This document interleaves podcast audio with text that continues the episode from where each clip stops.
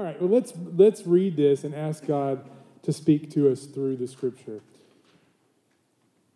Starting in verse 7 of chapter 3. Then the eyes of both were opened, and they knew that they were naked. And they sewed fig leaves together and made themselves loincloths. And they heard the sound of the Lord God walking in the garden in the cool of the day. And the man and his wife hid themselves from the presence of the Lord God among the trees of the garden. But the Lord God called to the man and said to him, Where are you? And he said, I heard the sound of you in the garden, and I was afraid because I was naked, and I hid myself. Verse 11, he said, Who told you you were naked? Have you eaten of the tree of which I commanded you not to eat? And the man said, The woman whom you gave to be with me, she gave me the fruit of the tree, and I ate. Then the Lord God said to the woman, What is this you have done? And the woman said, The serpent deceived me, and I ate. I want to skip on down to verse 21 of the same chapter. And the Lord God made for Adam and for his wife garments of skin and clothed them. This is the word of the Lord.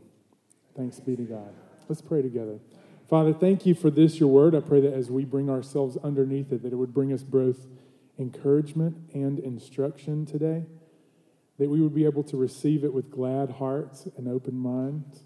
Father, I pray for those that uh, feel a strong inclination to both hide, to run from you, to cover themselves or to cover things that they've done. I pray that you would both be gentle and strong as you call us out and welcome us here. And I pray this all in the name of Jesus Christ. Amen. Great. Hey, there it is. So I want to go back through the last several weeks, and in just a moment, I want us to be considering this question What do we do? How do we deal with the reality of guilt? How do we deal with the reality of sin? Now, all of us, this is not some new thing for us because we were born into it. We're all very much familiar, most likely, with our sin or with the ways in which we feel afraid and ashamed and guilty. But for the very first people, this was a new thing. And so I want to go back through the weeks. Week number one, we talked about God creating everything and he delighted over everything. Week number two, he creates man in his own image and it's very good. He looks at them and says, This is really good. Week three, we talked about how God gave him a vocation, that he gave them work to do on the earth, to till the earth, to subdue it, to fill it. And he gives them to the work and gives the work to them as a gift. Then he gives marriage to this young couple. He gives it to them and blesses them. And in all of it, he's saying, This is so good. And then last week, everything begins to become unraveled. We looked at God's great enemy and we learned about how he works in the world to diminish God's provision for us, to question God's authority and judgment, and to diminish what's actually going to happen if you take the sin, uh, the, the choice to rebel against God. And then lastly, exaggerates what they would get if they took the fruit. And so now they've taken it, and this is where we begin this passage. They've just taken the fruit and they, they deal with this reality of guilt, of shame, and, and of fear. And I want to answer the question how do we deal with the reality of guilt? How are we dealing with it just like our first parents? And I want to make a few really simple observations. So simple, in fact, that I, I just think any of you could do the job that I'm about to do today, okay? Any of us could. This is one of the most explicit ways in which people are trying to deal with their guilt and it leaves them both exposed and in need of God's redemption. In the same way for us, we've been trying in the same ways to deal with our shame, with our guilt, with our fears in similar ways to these first parents. And the obvious nature of sin in the life of the individual is reflected in the life of these, Adam and Eve, in, in what they do, this inclination to cover up what's been lost this attempt to hide from God, and then ultimately to avoid the blame and responsibility for what's happened. So we're going to look at those three things, and then we're going to consider what does it look like for God and His persistent pursuit of us to ask us, where are we? And to come and clothe us with dignity. So, my prayer for us is that we'd see us uh, today all the ways that God's inviting us out of all the exhausting ways that we've been attempting to deal with this troubling thing called sin. and invite us to come to Him where He can dress us, where we ended last week's sermon in, in Hebrews chapter 4, verse 16, to come to this great priest who can sympathize with our weakness and so that we might find help in time of need. And so that invitation just continues as we look at these things and how they tried to deal with sin. The first thing that I want to point out is that in verse 7, they're trying to cover it up. There's this inclination to cover it up. Look at verse 7 again, it's going to be on the screen. Then the eyes of both of them were opened, and they knew that they were naked, and they sewed fig leaves together and made themselves loincloths. A few things. Number one, their eyes are open to something. There's something new about their understanding. Now, this is what Satan had promised them. You're going to have knowledge that you have not had before. But the knowledge did not look like what they anticipated it to look like. Their eyes are open. First, we have to see what their previous state was like in order to understand how they fell like a thud. It's impossible for us to imagine being born into a world with perfect protection and to have only always obeyed before this moment that they realize that they're naked. Can you imagine for just a moment not knowing your own capacity to disobey and to rebel against God? Your own capacity to ignore what He said? The one who breathed life into their bodies? The one who'd shaped them with his own hands, they had never known any other reality other than listening to his word and obeying it. And in this first moment, their eyes are opened and they see something that they hadn't seen before. They're naked, and now it's different. Back up in chapter 2, verse 25, it describes the way that they are together in marriage like this. It says this And the man and his wife were both naked and were not ashamed. This is obviously going back to that, vo- to that verse in chapter 3. Now they're naked, but something has changed about the way they're experiencing one another's presence. Their eyes have been open and they're seeing things differently because of their sin. So, yes, they did have knowledge. It was not what they anticipated. They had guilt, and immediately they understood that they needed to cover themselves. They felt exposed. And they weren't previously ashamed, and now something has entered in that they feel this absolute need to, to deal with, to cover up. So the first time that shame enters in. Now, some people might define shame as something, this fear that something is terribly wrong with us. And there's tons of definitions of what shame is. And rather than get into the granular of what it means to experience shame, all of us can look at this story and relate to it and know what it feels like to feel this desire to keep something covered, to keep ourselves hidden, to avoid being exposed. Most of us have a memory like this when someone has found us out. Something we wish that wasn't true about us, someone finds out, and they're like, oh, now I see this thing. We know that experience, and from the first moment when there was something undesirable, uncomfortable, it prompted this desire to cover themselves. So their nakedness was something that they suddenly realize, and because of shame, they want to deal with it. Now, there's more people familiar with Aunt Brene, I call her, Brene Brown. 37 million people have watched her TED Talks about shame, okay? Now, you can go listen to her, and basically, she will present some really true things about pursuing vulnerability. I, I, I, don't have many problems with what she says about it, but basically, she, she's presenting some ideas about the kingdom without the king. Now, she's telling us like the way to, to pursue vulnerability, and she's just an expert on shame. You can go listen to it, and I, I wouldn't despise anything she has to offer, but it's not enough with how to deal with it. And that's exactly where we've been since this very beginning. We've been spinning our wheels, trying to deal with it, trying to escape it, trying to figure out a way out of feeling exposed. The reason that I know that this is universal because most of us have had that dream where we showed up underdressed. All of us have had this experience, even if it was subconsciously working hard to pretend that somehow the capacity for evil and wrongdoing and rebellion wasn't inside of us. To cover it up, which is exactly what they did. So, how do they cover it? They take fig leaves, they sew them together, and make a loin covering for themselves. And these loin coverings, you guys need to understand that for a cultural Jew who would have been receiving this, they would have thought, wow, this is terribly insufficient. They didn't know what a bikini was, okay? So they're listening to this story and thinking their covering is not going to suffice for how God would have them to be covered. They kept themselves covered basically from head to toe. So, hearing this story about their attempt to cover themselves with fig leaves would have sounded almost humorous, ridiculous to a, a first century Jew. Sewing together fig leaves was something where they understood it wasn't sufficient. So, even they were in, they had this inclination to, yes, cover up the reality of being exposed. Um, it wasn't just to cover their shame.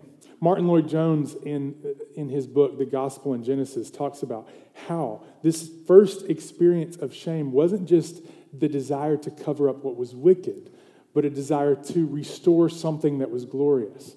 So, one of the things that God had imparted to them was His very image. He had stamped them distinct from the rest of creation. So, there was something glorious about them even being able to look at each other and saying, You resemble our Maker. And there was something in their resemblance that had been lost that they were trying to make up for. There was something glorious that had been lost. And so, fig leaves, whatever we're personally using to present ourselves as more glorious than we actually are, or less evil than we actually are. All of us are familiar with this story. I had a friend of mine talking about uh, a kid that they had been around. They're like, this kid would be great if he didn't have to tell us about it so often. And isn't that the story of most of us? So many things would be wonderful if we didn't have to constantly be presenting ourselves as better than we are or not as bad as that we actually are. So, either spiritually, pop psychology, so many places we're attempting to pursue the kingdom without the king because we're not just trying to cover over, we're trying to avoid the reality that we've lost our resemblance to God Himself. And we must eventually deal with the one with whom our accountability belongs, okay? Look, they weren't just hiding themselves or hiding from one another. We're going to see in the next verse, they were hiding from God. And for us today, there's so many ways that we're pursuing to do this. I want to give a few suggestions in how we pursue covering over ourselves or make ourselves more glorious than we actually are. Maybe for you, the triumph has been through the therapeutic. You found a counselor that made you feel less bad about yourself or less ashamed. And, and maybe those things have been really redemptive and helpful. I'm not dismissing them. I'm saying, hey, if you aren't being exposed to God Himself, then it's all just a ploy to cover things up. Maybe through career coaching or trying to reconcile us to being more successful or just as successful as the other people around us or the money that we make, or the cars that we drive, or the clothes that we wear, or the level of education, or the credentials beside our name. Our education, all potentially an attempt to cover over the feelings of inadequacy that we've had throughout all the history of humanity. Maybe even in religious ways, we've attempted to deal with this nakedness, giving of ourselves to things that feel like some higher cause. Some of the most dangerous things are good things. In all of these attempts, there's still something that, that would mean being exposed if we uh, let them go. Either we work hard to remove God's demands or the demands of the world in our lives uh, in order to live shamelessly, or to dismiss the feelings of guilt and sense that maybe we violated God's command in all of these things, whatever we do, our very best to make up for what's been lost will still be insufficient. As insufficient as these Jews hearing the story of Adam and Eve putting loincloths on, okay? In so many ways, we construct things so that we can present ourselves to the world as less uh, guilty and more glorious than we actually are. In the same way, our own coverings, all the ways that we're attempting to deal with our guilt are insufficient. They're not going to deal with our shame. They're not going to deal with our ultimate hiding from one another or from God. the fig leaves and maybe just for themselves, hiding themselves, and would be this t- attempt to restore a sense of what's been lost. Maybe you can relate to this for a moment. And before uh, I move on, I just want to ask you ever shown up to the party dressed the wrong way? Do you know what that feels like? And today I'm not attempting to make you feel like you've come to the party dressed the wrong way. I just want to invite you to ask the question before we move on Are there inclinations that I have to cover up the great potential to rebel against God or the great ways in which I'm not as glorious as I was made to be?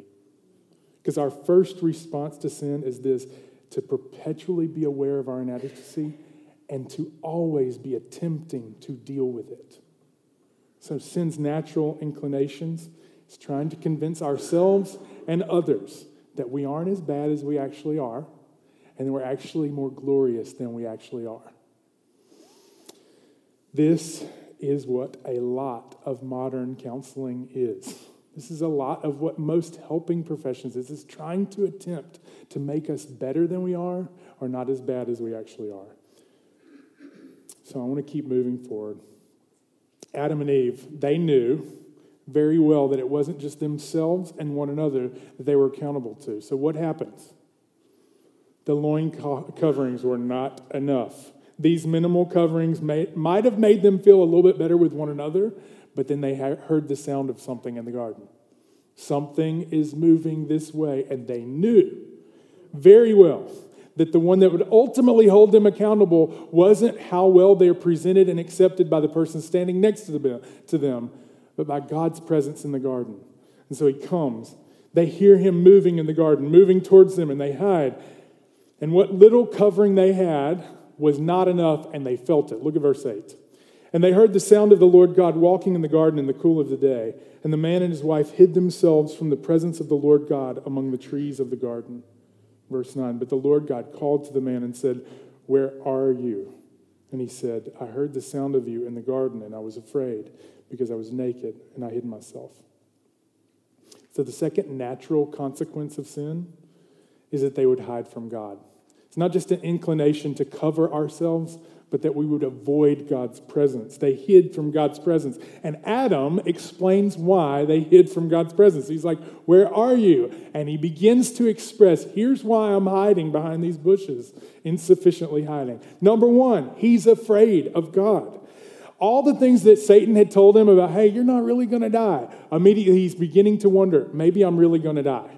Like maybe God meant business when he said, if you take this fruit, there's going to be consequences and judgment. And so, all the ways that he'd avoided thinking about the judgment that would come by taking the fruit, now the sudden reality that God actually is just, and he's afraid of God himself. Afraid of God because of the promise of what God had said. If you take it, you're going to die. So he's imagining God's about to show up and he's going to strike me dead.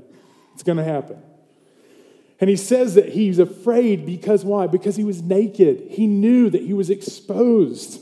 He's avoiding God's presence not only because of God's judgment, but because he realized I am not what I was and I am exactly where I'm at. Now he's got the loincloths on at this point, and he's still saying, I'm naked. He avoided God's presence because he didn't want to be in alignment with the one who would actually hold him accountable. So many times, I would say this in my own life as well. The reason that we don't make space for God is because we're, we're not comforted by his presence. We're seeking to avoid it because we're afraid that God might have some type of correction for us.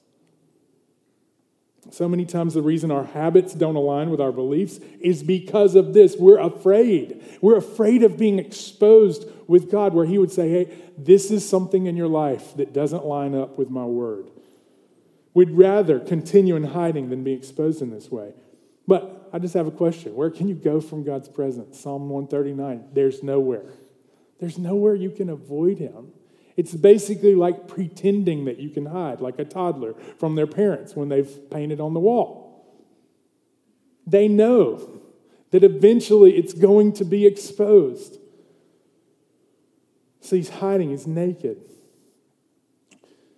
And the application today is if you're hiding, the invitation of God is to come into the light, to come from being uncomfortable to being received by him, where he asks the question, Where are you? And he begins, the subject of their conversation begins to change. Now, before this, before this, Satan is telling them, like, no, you're not really going to die. God knows you're going to eat this fruit and you're going to be like them. So, all of the subject of their conversation has been about God up to this point. And for many of us, we have a lot of comfort with talking about God until the subject turns to ourselves and we're the subject of God's conversation, okay? So suddenly, his conversation, God begins to ask him a question. This isn't, hey, what do you think's going to happen if you eat the tree of the fruit? Like, what, what, what's going to happen to you? He's not, he's not conversing about what this man thinks about God. He's actually asking him, Where are you? Who told you? Have you eaten of the fruit? He asked him these three questions.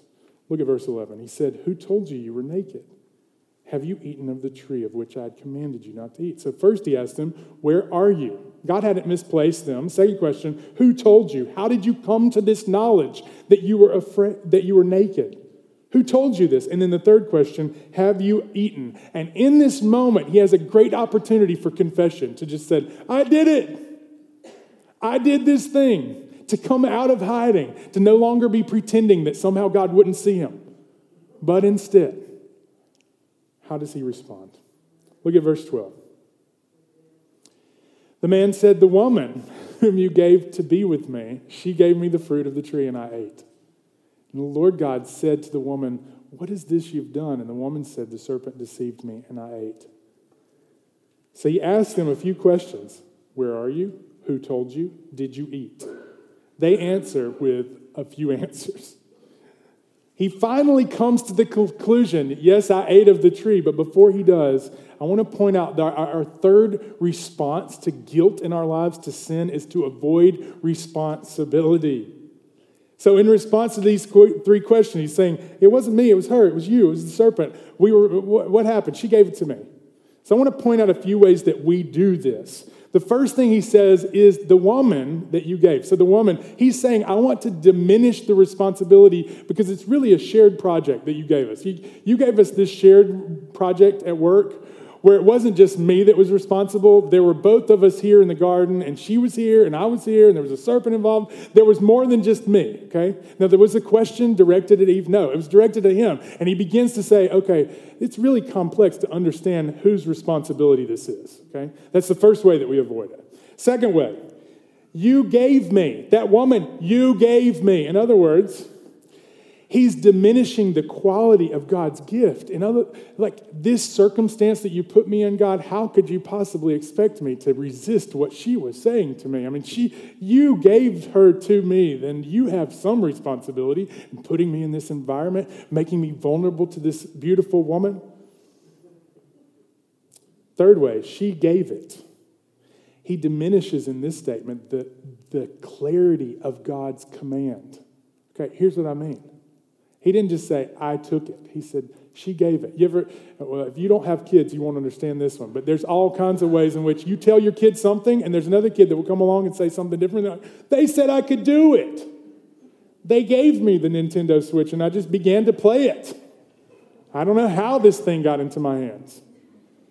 My sibling said this. And in the same way, he's not just avoiding responsibility, saying, hey, she gave it to me, so eh, I didn't really take it someone else was part of the equation. And then lastly, the last thing that we want to do that should be the first thing, he says, I ate it.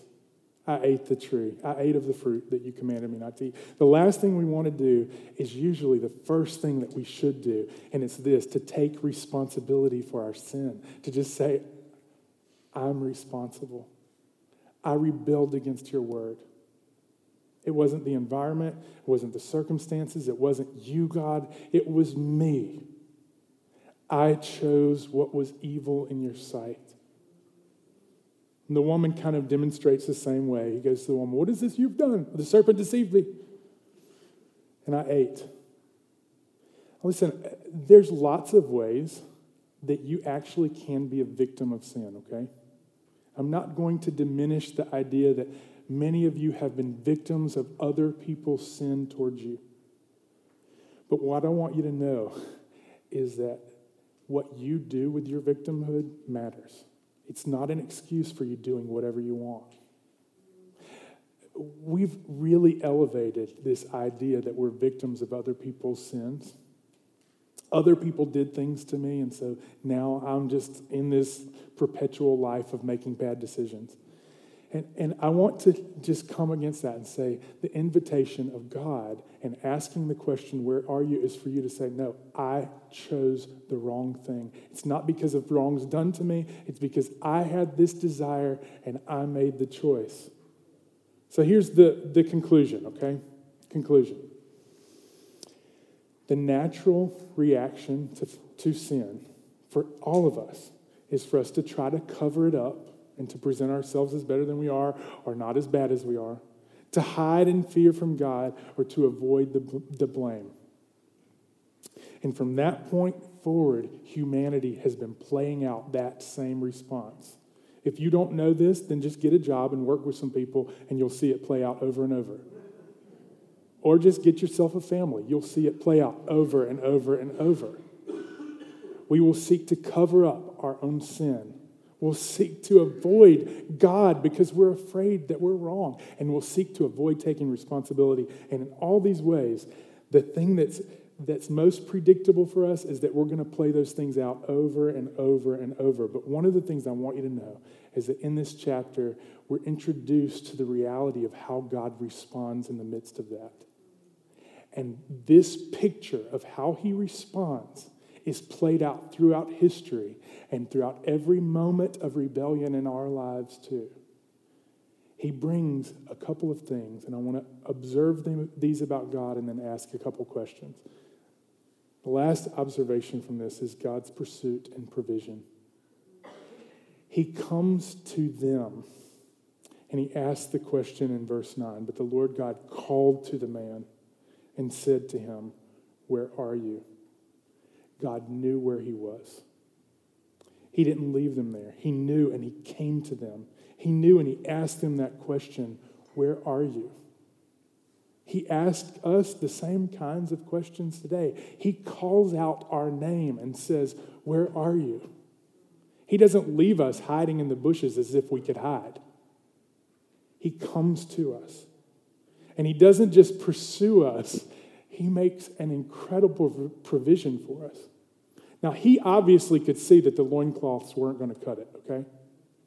Later in the, in the chapter, in verse 21, it says this And the Lord God made for Adam and for his wife garments of skins and clothed them. Now, can you imagine witnessing the first blood being spilt for the very first time?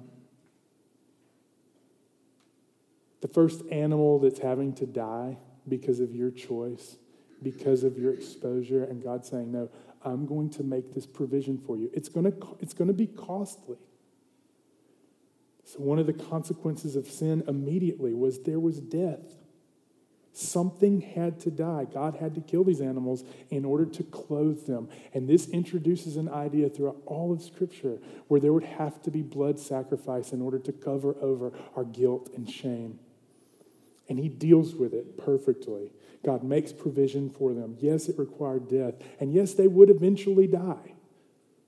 But He gives this to them as a gift. It's the first time, and it wasn't the last. And so that leaves me with this invitation that I want to present to you with four applications. The first, this is the question Where are you? And I could ask it in first place, first person Where am I today? Where am I? One of the applications for this passage for us today is this your covering, if you're doing it yourself, is insufficient. It's not enough. No matter how good you are, no matter how many bad things you've avoided, or no matter how many good things you've pursued, it's never enough. And it looks as silly as them sewing some fig leaves together. It's silly. Some of you may be thinking uh, and thinking about your life and thinking about the amazing accomplishments of your life, amazing success, amazing worth. And to all of the world's standards, you would say, you know what? I'm doing pretty good. There's this guy in the New Testament, and I love his testimony because he had a great pedigree and he had a great resume. His name was Paul. He had all of the things rooting for him. I mean, he could clothe himself really well, okay? He knew all the stuff. He says this in Philippians 3, verse 4 Though I myself have some reason for confidence in the flesh also, I also, if anyone else thinks he has a reason for confidence in the flesh, I have more. In other words, I'm really good at being good. In fact, let me list out the ways that I'm good at being good. Circumcised on the eighth day, of the people of Israel, of the tribe of Benjamin. In other, way, in other words, my pedigree is really looking great. A Hebrew of Hebrews, as to the law, a Pharisee, as to zeal, a persecutor of the church, as to righteousness under the law, blameless. But this is his conclusion.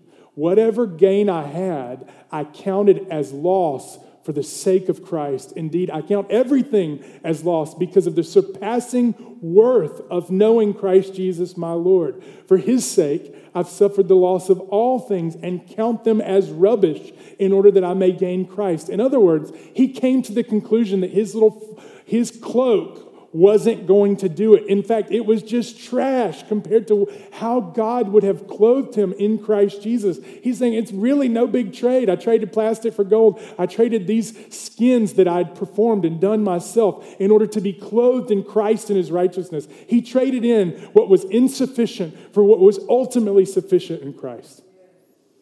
And so for everyone in this room, if you if if you end up your life believing that some, present, some presentation of your highly edited self is going to be how you stand before God, I'm just pleading with you to see that these cloaks are insufficient.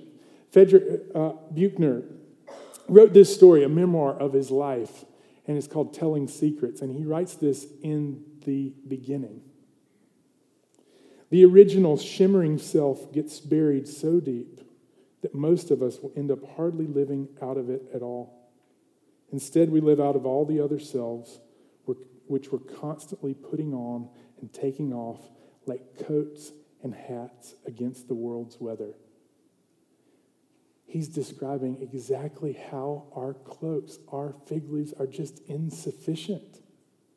Constantly having to put them on and take them off, depending on who we're with, so that we can avoid feeling exposed and shamed. This demands of us as Christians to have regular rhythms of vulnerability. I mentioned Brene Brown earlier. She uh, literally, her TED Talk has 37 million views. And it's all about being vulnerable in order to deal with your shame. And she's on to something, okay? She likes the kingdom. She just doesn't talk about the king. There is a regular practice that all of us Christians should be aware of so that we can decloak ourselves. This doesn't mean that you share your secrets with everybody, but it does mean that someone, at least yourself, knows who you actually are.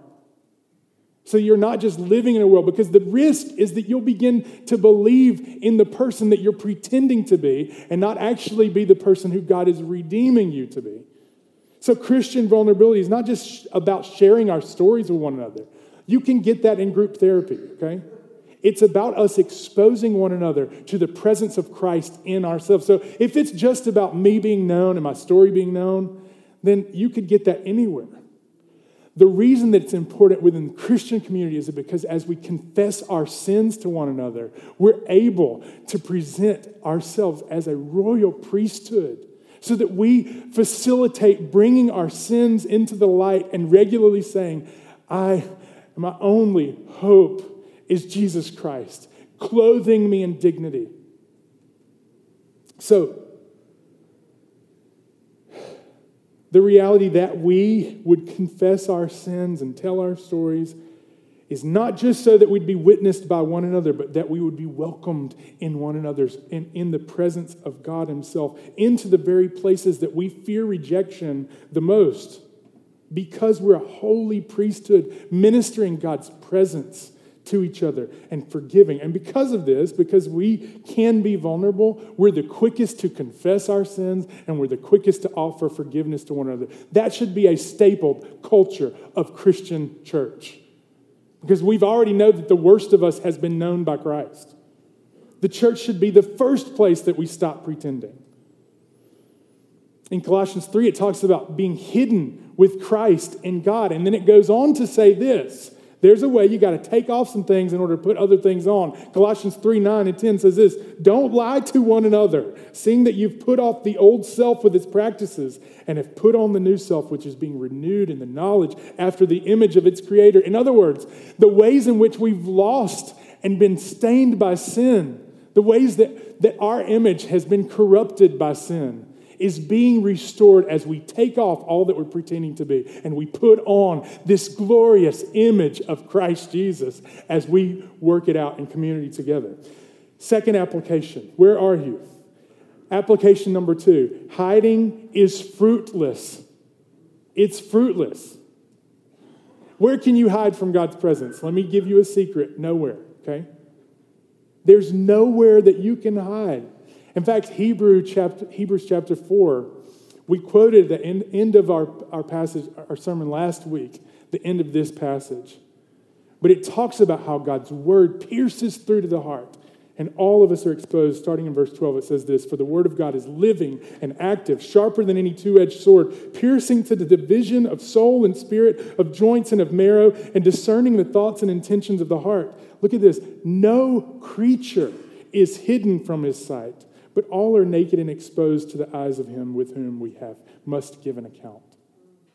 In other words, if you're pretending to hide, you really there, there's really no, it's fruitless. You're only going to be exhausted because he already sees you. Third application is this you actually can receive responsibility. You can take responsibility. Maybe this is the most familiar of all of these responses of sin because you can tell me all the reasons that you're a victim of other people's crimes, but you can't tell me the crimes that you've, you've actually committed. Maybe, maybe you're in this place where you can see how everyone else is to blame for the shattered dreams and hopes. But when you're confronted by God, He asks the question, Where are you? It's best to come clean because He already knows. Just come clean. When we see the reality of sin, part of our repenting is that we're both the quickest to acknowledge and say, I'm responsible for that, and asking for forgiveness because we long to enjoy that kind of communion with God. The thing that you're avoiding, the thing that you're pretending uh, to avoid, ultimately, what you were made for was communion with Him. So if you're running and you're avoiding guilt and shame, I want you to know this God is so rich in mercy. And I've quoted this book before, so if, if this is not new for you, I apologize, but it's just a great word from Gentle and Lowly by Dane Ortlund. It says this that, that God is rich in mercy means that your regions of deepest shame and regret are not hotels through which the divine mercy passes, but homes in which divine mercy abides. It means the things about you that make you cringe the most make him hug hardest. It means his mercy is not calculating and cautious like ours. It's, it is unrestrained, floodlight, sweeping, magnanimous. It means our haunting shame is not a problem for him, but the very thing he loves most to work with. It means our sins do not cause his love to take a hit. Our sins actually cause his love to surge forward all the more. It means that on the day when we stand before him quietly, unhurriedly, we'll weep with relief, shocked at how impoverished a view of his mercy rich heart we had.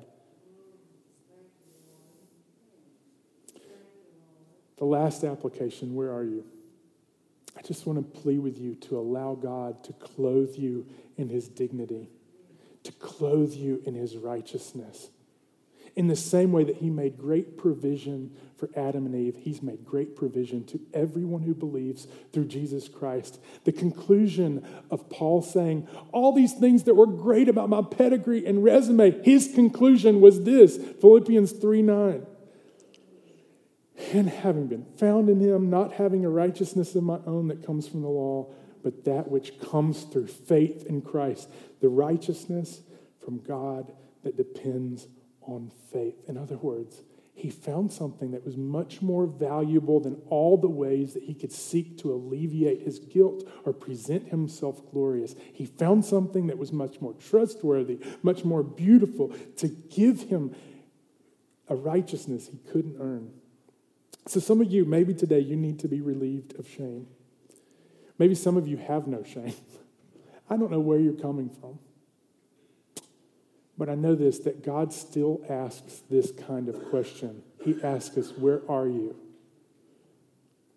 And his invitation, whether you feel like you are very far from him or you're very near him, his invitation still stands to come and to be clothed by him, clothed in dignity, being restored by what only he can do for you. We don't have to hide. Let's pray together and pray to that end. Father, thank you for this, your word, and I pray that you would script it into our hearts and lives so that we might both come before you and be with one another in a way that's transformative. I pray that the gospel would take root today, that we would see all the ways that we've trusted in ourselves and our presentations, our highly edited selves and I pray that we'd come clean today. I pray this in the name of Jesus. Amen.